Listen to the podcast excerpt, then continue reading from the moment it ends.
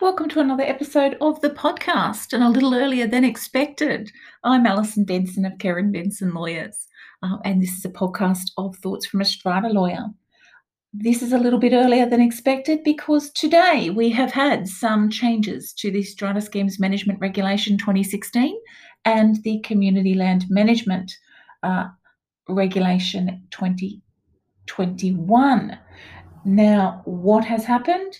Well, essentially, we have had uh, the COVID provisions that allowed schemes to have meetings via electronic means uh, have been re implemented. So, from today, if your scheme did not, if you're in Strataland, I should add, if your scheme did not have a motion passed to allow for electronic meetings, well, we have uh, regulations 69 through to 70 have been put back into the strata schemes management regulation and they allow your scheme to hold meetings electronically.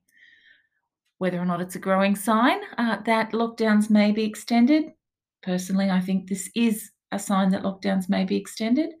Um, whatever it is, it is very, very welcome change to strata schemes who were left in limbo uh, after the most recent June lockdowns. Now, this change also applies to the community land management regulations. Uh, and again, that scheme or, or, the community titles legislation doesn't actually allow for electronic meetings. Uh, so the provisions in the community land management regulation 2018, uh, and apologies if before I said 2021, it is 2018.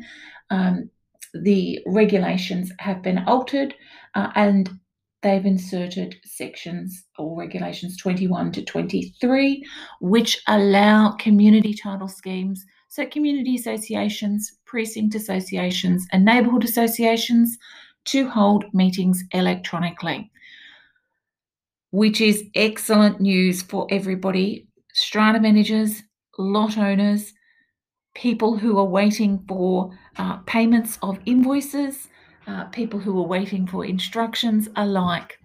Meetings can be held. Uh, if you need references to the legislation, I'll post them in the link below. Thank you for listening.